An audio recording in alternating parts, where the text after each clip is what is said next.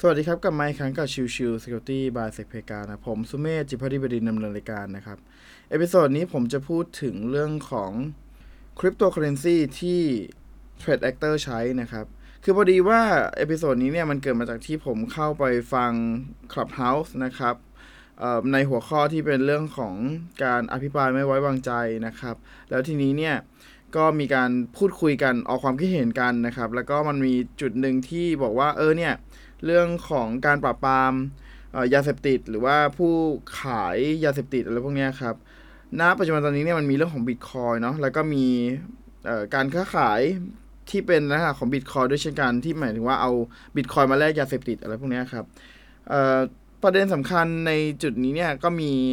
ความพูดคุยกันอยู่นะครับแล้วพอดีว่าตอนนั้นเนี่ยพอดีผมไม่สะดวกที่จะเข้าไปพูดคืออยู่ขณะเดินทางพอดีนะครับ ก็เลย ไม่ได้เข้าไปพูดนะครับ ก็เลยอยากจะมาอัดพอดแคสต์ตรงนี้ให้เข้าใจกันว่า โดยปกติแล้วเนี่ยเท่าที่ผมเคยมีประสบการณ์มานะครับ ตัวของการซื้อขายในโลกของด a r k Web เนี่ยมันก็จะมีบริการที่แปลกๆ อยู่หลายๆอย่างนะครับ ไม่ว่าจะเป็นเรื่องของการซื้อขายยาเสพติดนะครับ การซื้อขายภาพนูดของเด็กนะครับ การ ซื้อขายอาวุธปืนนะครับ การซื้อขายกัญชา การซื้อขายสารพัดอย่างนะครับ แล้วถ้าเป็นในเรื่องของฝั่งไอทีเนี่ยก็จะเป็นเรื่องของพวกเครื่องมือสำหรับในการทำ DOS นะครับเเครื่องมือที่เป็น exploit ใหม่ๆ อะไรเงี้ยนะครับ แล้วก็บริการขายบัตรเครดิตอะไรพวกนี้นะครับ เดี๋ยวนี้น่าจะเป็นตอนนี้เนี่ยก็จะเป็นลักษณะของ Bitcoin นะครับ เป็นส่วนใหญ่เลยนะครับ แต่มีบ้างที่เป็น ETH นะครับ ก็คือ Ethereum นะครับ แต่ว่าน้อยน้อยมากถ้าเทียบกับ Bitcoin นะโดยปกติการซื้อขายในโลกที่เป็นแบบนี้จะใช้เป็น Bitcoin เป็นหลักนะครับ แล้วทีนี้เนี่ยถ้าสมมุติเป็นเรื่องของตัว wallet นะครับ e-wallet ที่เขาใช้ address มาเนี่ย โดยปกติ trade actor หรือก็คือไอคนที่กระทำความผิดแล้วเอาของพวกนี้มาขายครับเขาจะไม่ใช้ตัว blockchain address ที่อยู่ในพวก centralized คริปโตเอ็กชแนนนะครับ คือมันไม่มีทางที่กลุ่มคนเหล่านี้จะใช้ตัว e-wallet ที่ใช้ร่วมกับตัวของพวกคริปโตเคอเรนซีเอ็กชแนนต่างๆนะครับ เพราะว่าตัวของคริปโตเคอเรนซีเอ็กชแนนเหล่านั้นเนี่ย มันจะต้องมีในเรื่องของการทำ KYC นะครับ คือยืนยันตัวตนก่อนไม่ว่าจะเป็นเรื่องของการถ่ายรูปหน้าตัวเอง การถ่ายภาพพาสปอร์ตหรือการถ่ายหน้าตัวเองกับบัตรประชาชนอะไรพวกนี้ครับ ซึ่งไอสิ่งเหล่านี้มันคือสิ่งที่ Binance หรือว่าสิ่งที่ s t a n g p o หรือว่า Bitkub พวกนี้คือเขาต้องทำเพราะว่าเขาถูกกำกับโดย regulator นะครับ อย่างของไทยเองก็เป็นกลตอะไรเงี้ยนะครับ ดังนั้นเนี่ยหากมีการทุจริต หรือว่ามีการทำอะไรที่เป็นพฤติกรรมที่ผิดกฎหมายเนี่ย ตัวของทางหน่วยงานที่เกี่ยวข้องสามารถเข้ามาสืบค้นหาผู้กระทำความผิดได้เลย จากชื่อที่ลงทะเบียนนะครับ ในระบบของ คริปโตเอ็กชแนนต่างๆ อะไรเงี้ยนะครับ ดังนั้นเนี่ยโดยปกติเนี่ยตัวของ trade actor นะครับผู้กระทำความผิดเหล่านี้เนี่ยที่ขายของผิดกฎหมายแล้วพวกนี้ครับเขามักจะไม่ใช้ตัวของ address ที่เป็นใช้ร่วมกับตัวของพวก portal พวกนี้ต่างๆนะครับ แต่ว่าในเรื่องของการ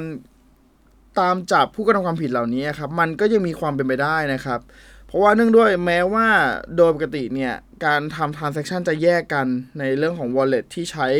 กับการค้าขายปกติกับการที่เป็นตัวของอ wallet ที่ผูกกับเซ็นทรัลไลท์อะไรพวกนี้ครับ มันก็มีความเป็นได้ที่จะตามจับ เพราะว่าโดยปกติเมื่อเขาต้องการจะเอาเงินออกมาเป็นเฟียสอะก็คือเป็นเงินบาทปกติเงิน USD อะไรพวกนี้ครับ เขาโอนเงินจากไอตัว wallet ที่ ใช้ในการทำผิดกฎหมายเนี่ย โอนเข้าไปที่ตัวของ wallet ของที่เป็น centralized อยู่ดี แล้วก็ทำการแลกออกมานะครับ ในจุดๆนั้นเนี่ย ถ้าสมมุติว่าตัวของทาง law enforcement หรือก็คืออคนที่ปฏิบัติตามหน้าที่ตามกฎหมายอะครับเขาคอยมอนิเตอร์ตัวของ wallet นั้นๆไว้นะครับ ก็มีความหน้าที่เขาจะ tracking จนกระทั่งไปตามจับผู้กระทำความผิดตรงนั้นได้นะครับ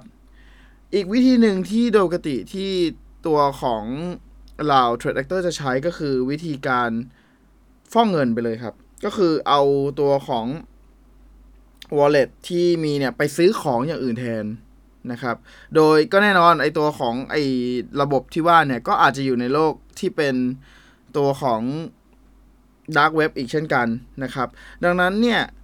มันก็มีทางแหละที่จะหลบเลี่ยงการตรวจจับ ราะว่าอย่างที่ทราบกันดีครับว่า wallet เนี่ยใครจะสร้างก็ได้ในโลก แล้วมันไม่มีการยืนยันตัวตนอะไรแบบที่ระบุไว้ใน wallet นะครับว่าไอ้ wallet นี้เป็นของใครอะไรเงี้ยครับ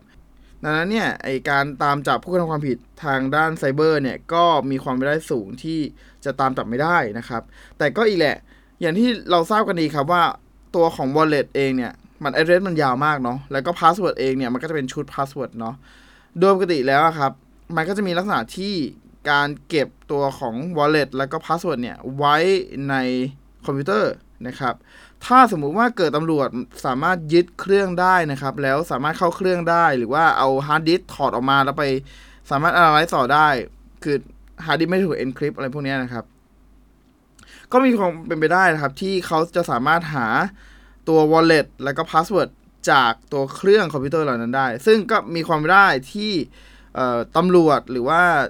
ผู้บังคับกฎหมายเนี่ยจะสามารถที่จะยึดตัว wallet แล้วก็ตัวเงินที่เป็นเป็นคริปโตเคอเรนซีอย่าง Bitcoin อะไรเงี้ยครับ เป็นของกลางแล้วก็เป็นหลักฐานที่ใช้ในชั้นศาลต่อไปก็เป็นไปได้เหมือนกันนะครับ ดังนั้นเนี่ยในลักษณะของการตามจับผู้กระทำความผิดที่เป็นการใช้เงินคริปโตเคอเรนซีในการแลกเปลี่ยนซื้อสินค้าหรือพวกเนี้ยครับ มันก็มีความเป็นไปได้อยู่ที่จะตามจับได้อยู่แต่ว่าก็ขึ้นอยู่กับลักษณะของ เคสนั้นว่า เออมันมีอะไรที่บ่งชี้ไปที่ผู้กระทำความผิดได้หรือเปล่านะครับ